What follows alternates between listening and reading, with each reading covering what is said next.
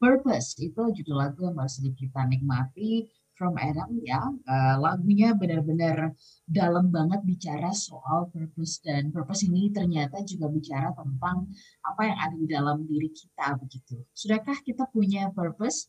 Selamat pagi, smart listener dan juga sahabat yang bergabung. Saya Lana Lija dalam Smart Happiness. Saya menemani Pak Arfan Pradiansyah, motivator nasional di dalam Leadership Happiness. Selamat pagi, Pak Arfan. Selamat pagi Mbak Ola, apa kabar hari ini? uh, penuh dengan warna-warni, good lah gitu ya. Penuh as always. yes, as always. Pak Arfan sendiri gimana? Luar biasa bahagia Mbak Ola dan okay. selalu sehat ya. Selalu sehat ya, makin ke sini ya. makin terus fit ya. Alhamdulillah, Mbak. Ya. Alhamdulillah. iya. Baik, Pak Arfan uh, di uh, di tengah situasi yang kita tahu di sekitar kita ini situasinya sedang tidak baik-baik saja gitu ya kalau uh, kita bilang seperti itu bahkan uh, ya apa yang saya sampaikan ini juga terlihat dari keputusan pemerintah untuk menetapkan ppkm darurat ini ya. berarti ya. situasinya bukan sedang uh, membaik ya tetapi uh, kita dituntut tetap tenang ya, ya. tetap tenang dan uh, terus tingkatkan kebahagiaan kita karena itu meningkatkan imun ya Pak Arif. Betul sekali. Betul sekali Mbak Ola. dan semalis ada juga sahabat yang bergabung, tahukah Anda bahwa itu semua dimulai dari pikiran yang sehat dan pikiran yang sehat itu berasal dari apa yang didengar yang membuat kita sehat. So, kalau Anda pagi hari ini sedang mendengarkan Smart Happiness, itu keputusan yang benar, ya yang sangat tepat. Itu ya. sangat tepat ya. Dan bahkan kita berharapnya Anda akan menjadi agen-agen penerus kebahagiaan buat orang lain di sekitar kita. Pak Arfan, bicara tentang lagu uh, Purpose ini, di bagaimana yang mau di-highlight dulu nih ya yang akan uh, menceritakan atau menggambarkan uh, topik yang akan kita bahas. Purpose. Silakan Pak Arfan. Ya, ini uh, lagu ini bagus sekali ya. Uh, syairnya juga bagus uh, liriknya juga musiknya juga sangat indah gitu. Ya. Uh, lagu ini menceritakan mengenai seorang laki-laki, seorang pria yang begitu mencintai uh, pasangannya gitu. Uh-huh. Ya, kalau istilah anak muda sekarang tuh bucin banget gitu. ya. Nah, tapi dia tahu bahwa tidak mudah gitu untuk bisa uh, menjalin hubungan dengan uh, wanita idamannya ini, wanita pujaannya ini. Karena itu dia katakan tadi dalam liriknya, we cry, dia bilang, we we fight, but I know it's worth the pain. Ya, kita uh, kami menangis, kami berantem, tapi aku tahu itu sepadan kok gitu. Itu worth it kok gitu. Dia bilang begitu. Because I've tried to find something better, but I won't. Karena saya berusaha untuk menemukan uh, sesuatu yang lebih baik, tapi saya tidak bisa menemukannya gitu. Ya. Hmm. Nah, uh, kemudian dia dia bilang, "Kenapa bisa seperti itu?" Nah, ini pinternya si wanita nih ya karena si wanita wanita ini um, bisa mempertahankan uh, hubungan itu karena dia punya purpose katanya. Jadi dia bilang gini, uh, I and I know you are dangerous, but that's the risk that I will take. Ya, uh, saya tahu kamu ini berbahaya nih ya, tapi uh, itu resikonya sudah aku ambil. I know she does it on purpose. Nah, kenapa dia bisa mempertahankan hubungan itu? Karena dia melakukannya dengan sebuah tujuan yang jelas dengan sebuah purpose. Itu Mbak Ola. Oke, okay. uh, ini yang kelihatannya juga uh, terjadi ya kalau kita lihat di film-film Mission Impossible ya. ya. Impossible sih kelihatannya, tapi yeah. karena purpose-nya jelas mau ngapain gitu ya.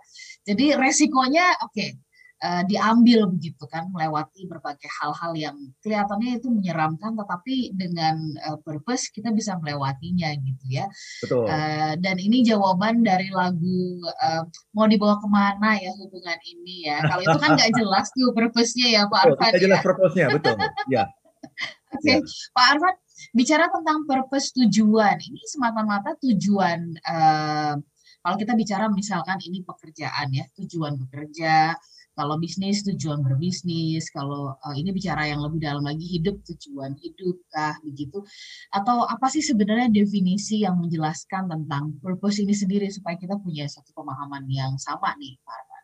Ya, terima kasih Mbak Ola ya. Jadi purpose ini uh, banyak sebetulnya ya. ya. Yang paling besar adalah alasan kenapa kita ada di dunia ini. Hmm. Itu kan namanya purpose yang di bawah itu adalah alasan kenapa kita bekerja sekarang ini. Kenapa sih saya mau uh, capek-capek, stres dan sebagainya, tapi kok saya tetap menekuni pekerjaan ini begitu. Itu juga yang namanya purpose, ya. Termasuk juga ketika kita mengatakan uh, saya mau hidup bersama kamu nih gitu. Nah, itu kan sebetulnya apa? Purpose-nya apa gitu. Nah, itu purpose-purpose yang merupakan batu-batu besar dalam uh, hidup kita, Mbak Ola. Jadi ini uh, purpose itu menyampaikan sebuah uh, keinginan gitu akan sesuatu di masa yang akan datang gitu. Itu namanya purpose, Mbak Ola. Tetapi purpose itu juga bisa dalam hal-hal yang lebih kecil lagi, yang lebih mikro lagi gitu. Misalnya uh, kenapa hari ini uh, kita pergi ke sebuah tempat misalnya. Itu kan sebetulnya lebih kecil ya. Kenapa hari ini kita siaran nih bersama Mbak hmm. Ola gitu. Itu kan sebetulnya purpose yang lebih kecil lagi gitu. Jadi purpose itu bisa jangka panjang, bisa juga berjangka pendek Mbak Ola. Oke, jadi kalau kita uh, mudahkan gitu ya kesamaan kita kalau dari penjelasan Pak Arfan tadi adalah alasan untuk ya. Betul. Maka itu alasan untuk kita uh, terus bertahan hidup dan bahkan bukan cuma bertahan tapi berkarya Alasan kenapa uh, pagi ini Anda mendengarkan Smart FM. Alasan kenapa uh, Anda misalkan mengkonsumsi multivitamin nih saat-saat ya. ini misalkan. Ada sebuah purpose betul. Itu ada sebuah purpose ya. Oke, Pak Arfan apa sih yang membentuk atau uh, mempengaruhi atau faktor yang membuat kita uh, bisa punya purpose ya? Alasan tadi gitu yang mempengaruhi membuat alasan tadi gitu kan. Apakah karena uh, faktor dari luar sebenarnya atau sebenarnya itu faktor dari dalam. Nanti kita bahas di sesi berikutnya ya, Pak Arfan ya. ya Oke, Semua listener dan juga sahabat yang bergabung apa purpose Anda uh, saat ini nih ya yang mungkin Anda ingin benar-benar capai sehingga ada alasan besar Anda melakukan sesuatu. Misalnya ya alasan Anda berinvestasi kah, alasan Anda menabung kah atau alasan apa pun ya. Kami tunggu Anda bisa sharing ke 0812 11 12 959. Sambil kita jeda, kami nantikan Anda juga bergabung di YouTube channel Smart FM dan terus besarkan rasa bahagia Anda dengan menyimak program kami sampai tuntas nanti. Kami jeda sesaat. Ada banyak alasan yang membuat uh, banyak kita saat ini nggak bersemangat ya, atau uh, merasa bahwa ya udahlah situasinya juga begini ya udahlah gitu ya. Uh, tetapi juga kita tetap bisa memilih ya untuk uh, punya tujuan dan tujuan itu yang membuat kita setiap pagi tahu ya bangun pagi itu saya mau ngapain ya hari ini gitu ya berbunga-bunga berapi-api itu karena mau. Nah ini uh, yang kita mau uh, gali dan dalamkan dan ingatkan kepada kita semuanya. Saya juga yakin banyak di antara Anda yang mungkin sudah menetapkan purpose-purpose pen di jangka pendek, jangka panjang, dan sebagainya. Ini anggap saja menjadi sarana untuk menyegarkan kembali ya akan uh, goals atau juga purpose yang Anda sudah tetapkan. Parvan kita sambung ya perbincangannya tadi sampai di uh, pertanyaan faktor apa sebenarnya atau faktor yang dari mana sebenarnya yang membuat kita tuh akhirnya bisa uh, aware ya untuk punya purpose dari luar atau justru dari dalam karena ada ketukan hati nurani yang mengingatkan dan sebagainya Pak Arfan. Terima kasih banyak Mbak Ola. Ini pertanyaan yang bagus sekali ya. Uh, bisa dari luar, bisa dari dalam. Tetapi uh, kalau dari luar, sesungguhnya uh, purpose kita itu tidak genuine, tidak murni gitu, karena akan sangat tergantung stimulus dari luar, Mbak Ola. Padahal purpose yang ideal itu datangnya selalu dari dalam. Itu ya. Uh, purpose itu kan sebetulnya merupakan sebuah uh, kondisi ideal yang kita inginkan terjadi pada diri kita gitu. Kita kepinginnya apa nih gitu ya. Kita kepingin melihat apa nih di masa yang akan datang gitu. Dan itu sesungguhnya purpose itu adalah sesuatu yang kita temukan gitu. Karena uh, purpose itu dibuat oleh yang pertama-tama oleh yang lebih duluan gitu, Mbak Ola. Jadi yang membuat purpose sebetulnya yang yang lebih duluan daripada kita. Contoh begini. Kalau kita masuk perusahaan, Mbak Ola, setiap perusahaan kan punya purpose ya. Mm-hmm. Nar FM juga punya purpose. Ya. Nah, eh, purpose itu yang yang buat adalah orang yang lebih duluan ada di perusahaan itu. Benar nggak Mbak Ola? Ya, ya. Yang pertama kali membangun gitu ya. Betul. Ketika Mbak Ola masuk Smart FM, berarti Mbak Ola akan ikut purpose pendahulunya pendahulunya Mbak Ola atau pendiri Smart FM. Kan hmm. seperti itu ya. Jadi kita itu sebetulnya ikut sama yang lebih duluan gitu. Jadi yang yang menentukan purpose itu selalu yang lebih duluan daripada kita gitu. Jadi kalau kita bicara hidup kita, berarti purpose itu yang menentukan siapa? Yang lebih duluan daripada kita. Yang sudah menentukan purpose saya mengirim Ola Nurlija ke dunia ini untuk apa gitu. Apakah untuk menjadi seorang insinyur gitu ya, ya, yang membangun jalan, membangun jembatan gitu, atau untuk menjadi apa gitu. Nah, kalau memang purpose-nya adalah untuk menjadi insinyur, membangun gedung, membangun jalan, membangun jembatan, nanti oleh pendahulu pendahulu kita ini, dalam hal ini Tuhan ya, bahwa akan dilengkapi dengan keahlian-keahlian seperti itu gitu, supaya bisa menunaikan purpose-nya gitu. Ya, yang ingin saya katakan adalah berarti purpose itu eh, kita ini tinggal melanjutkan dari yang sudah ada sebelum kita, yaitu Tuhan gitu. Jadi Tuhan itu punya purpose yang begitu banyak. Purpose Tuhan itu banyak. Nah, purpose Tuhan itu banyak. Tetapi kemudian Tuhan berbagi kepada manusia. Olah Nurlija ini purpose-nya. Tolong dijalankan ini. Ini titipan dariku, ini amanah. Arfan Pradiansyah ini loh, purpose-nya ini. Tolong jalankan ini. Dan kita dilengkapi dengan kemampuan-kemampuan untuk menjalankan purpose itu gitu. Jadi purpose itu dari mana? Dari dalam. Kita harus menemukan dari dalam diri kita. Hanya menemukan gitu ya, karena itu sudah ada sebetulnya. Tapi kadang-kadang ya. banyak orang yang tidak bisa menemukan. Karena itu wisdom yang paling dalam adalah kenali dirimu. Kenali hmm. dirimu. Hmm. Itu Mbak Ola. Oke, okay, oke. Okay. Uh, eh, ini PR ya, Pak Arfan ya, karena ini ya. kan penemuan sepanjang hayat ya, kenali ya. diri gitu uh, kenyataannya kita akan sangat lebih mudah gitu ya berbicara tentang siapa pun di sosial media kek gitu ya atau pada saat kita berbincang-bincang misalkan eh tahu nggak sih ya gitu. tapi kalau misalkan disuruh uh, ya dalam waktu yang cepat aja misalkan gitu ya uh, sebutkan misalkan lima kelebihan dirimu Nah, kelebihan kita gitu kan. Iya. Itu lama jawabnya krik krik krik ya. gitu ya. Padahal menemukan menemukan uh -uh. kelebihan itu adalah menemukan purpose sebetulnya. Iya, iya. Ya. Nah, itu kalau menurut Bapak hambatannya apa? Apa karena terlalu banyak kita fokusnya kepada arah-arah yang lain, kepada hal-hal yang lain, begitu sehingga kita juga lupa ya untuk uh, mengenali kita ini siapa gitu. Jadi bukan cuma sekedar tahu menyebutkan nama, alamatnya di mana, tapi lebih dalam lagi. Gimana tanggapan Pak Arfa? Ya, uh, karena kita nggak menganggap itu penting. Hmm, begitu kita nggak menganggap penting ya udah kita nggak. Iya. Kita nggak ya. menganggap penting Kenapa kita nggak menganggap penting? Karena kita merasa sudah sangat mengenal orang yang paling dekat dengan diri kita gitu. Kan paling dekat. Masa sih saya nggak mengenal? Nah, itu asumsi yang salah. Itu ilusi iya, namanya. Yeah, yeah, Jika yeah, kita yeah, mengatakan yeah. kita sudah mengenal diri kita, itu ilusi. Jadi ada sebuah uh, seorang ilmuwan yang mengatakan ini bagus sekali ya. Dia mengatakan begini, orang yang tahu segala sesuatu mengenai apa yang terjadi di alam semesta, tetapi tidak ter, tidak tahu sama sekali mengenai apa yang terjadi di dalam dirinya, itu sesungguhnya tidak tahu apa-apa katanya. Karena alam semesta kecil itu juga kita ya Pak Arfan betul, ya. Betul, betul. Nah kita tuh menganggap iya, iya. yang ada di luar kita itu penting. Kita ingin tahu banyak hal gitu. Padahal Tuhan bilang, ya aku ini menitipkan sesuatu kepadamu. Hmm. Tapi aku nggak menyampaikan gitu. Ya karena kalau aku menyampaikan langsung itu kamu sudah berubah jadi nabi atau rasul gitu. Apa bedanya kita sama nabi dan rasul? Kalau nabi dan rasul itu Tuhan menitipkan sesuatu dan Tuhan ngomong, "Eh, kamu saya titipkan ini nih." Sehingga mereka jadi aware, mereka jadi tahu Mbak Ola.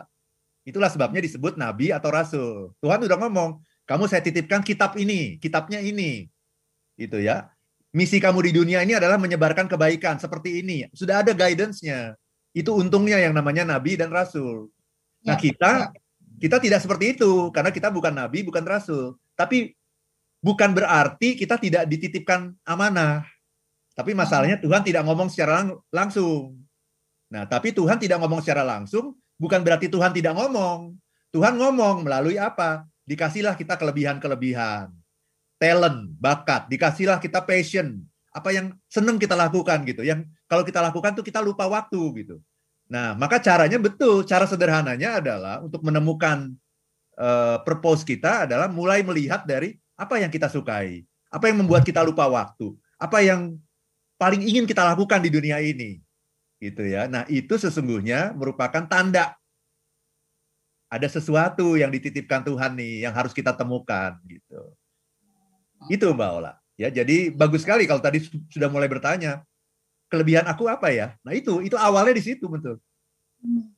Nah, Pak Arvan, eh, eh, kan sering kali orang suka merasa ya, kayaknya sudah terlambat untuk punya purpose gitu ya, eh, ya karena faktor usia kah gitu ya, atau karena misalnya pendidikannya enak, Pak Arvan ngomong gitu, karena Pak Arvan sekolah, karena Pak Arvan menyambut pendidikan gitu kan, ya. jadi kayaknya ngomongnya enteng banget. Apakah purpose itu dibatasi oleh hal-hal yang tadi itu Pak ya, soal waktu, timing, usia, uh, mungkin fasilitas pendidikan yang pernah kita dapat dan sebagainya.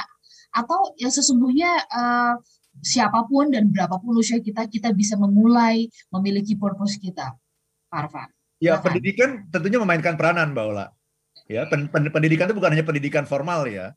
Uh, talkshow talkshow seperti ini juga kan ber, uh, bermakna edukasi ya yang bisa menyadarkan eh ya ya kok saya nggak pernah nanya ya? Setelah saya dengar smart happiness baru baru kepikiran ya gitu jadi uh, pendidikan, kemudian edukasi-edukasi uh, yang kita lakukan itu sesungguhnya membawa pengaruh pada kita untuk mulai menyadari itu. Karena banyak orang yang tidak sadar gitu, Mbak Ola. Hmm. Tetapi sebetulnya kalau kita selalu berpikir gitu ya, kalau kita selalu berpikir, kita sebetulnya akan menemukan sendiri sih sebetulnya. Hmm. Ya, zaman dulu juga kan nggak ada pendidikan kan. Kenapa si Siddhartha Gautama itu akhirnya bisa menemukan misalnya? Kenapa? Karena dia selalu istilahnya bersemedi gitu. Dia bersemedi mikir sebenarnya saya dikirim ke dunia ini untuk apa ya? Nah, gitu kan? Sama Nabi Muhammad juga seperti itu kan. Setiap tahun itu dia mengungsi ke Gua Hiro. Mengungsi aja di di dalam gua itu ngapain? Dia bersemedi, bertafakur, mikir. Kan nggak nggak ada mau belajar dari mana pada zaman seperti itu kan? Ya jadi eh, itu sebetulnya bisa kita dapatkan kalau kita mau berpikir. Tetapi kita harus sadar bahwa uh, harta terbesar yang dititipkan Tuhan kepada kita itu adalah diri kita gitu. Nah kita suka nggak sadar sehingga tidak punya tidak menghargai diri kita. Harta terbesar yang paling indah yang dititipkan Tuhan itu adalah diri kita ini. Dan nanti yang namanya titipan kita pasti dimintai pertanggungjawaban ini. Nah kalau kita sadar itu kita akan selalu bertanya ke dalam, menggali ke dalam gitu. Dan ini sebuah perjalanan yang tidak akan ada habisnya sampai akhir hayat, Mbak Ola. Karena saya sendiri hari ini ya bisa menemukan diri saya yang berbeda dengan sebelumnya gitu. Jadi 10 tahun yang lalu, sorry, 17 tahun yang lalu, ini kan ini kan saya uh, minggu ini baru ber, berulang tahun nih. Ulang tahun ke-17 gitu ya. Ulang tahun ke-17 ILM, Paula, ya, setiap okay, tanggal okay. 1 Juli. Jadi 17 tahun yang lalu saya menemukan bahwa saya harus jadi motivator nih gitu ya. Tapi kemudian perjalanan semakin ke sini semakin ke sini semakin tahu motivatornya apa. Kalau dulu pokoknya pokoknya motiv semua motivasi deh saya. Ternyata enggak gitu. Oh, saya baru tahu saya itu cocoknya leadership dan happiness gitu. Makin ke sini makin fokus lagi. Oh, leadershipnya juga yang terkait dengan perubahan mindset, perubahan paradigma. Jadi lebih fokus lagi. Semakin lama kita itu menjadi makin spesialis, Mbak Ola. Nanti mungkin uh, dua tiga tahun lagi saya akan menemukan diri saya yang lebih spesialis lagi, apalagi gitu ya, ya, ya. Itu Mbak Ola. Jadi purpose itu tidak pernah final. Purpose itu ya. selalu uh, berproses terus gitu. Dan Sampai semakin lama mestinya, mestinya dia akan semakin fokus, semakin fokus, semakin fokus gitu. Gitu Mbak Ola uh, waktunya uh, tersedia gitu ya begitu luasnya sampai kemudian kita dinyatakan selesai gitu ya Pak Arfan ya iya, iya. oleh sang pemilik kehidupan ya oke okay. oh. baik setelah ini kita tanya apa yang sering kali membuat atau faktor penghambat kita meraih uh, tujuan itu atau purpose itu ya, ya. Uh, kita bahas nah kita nanti sambung, kita bahas nanti di sesi berikutnya. Smart Listener tetap bersama kami dan kami tunggu tanggapan dari Anda. Kirimnya ke 0812 11 12 959.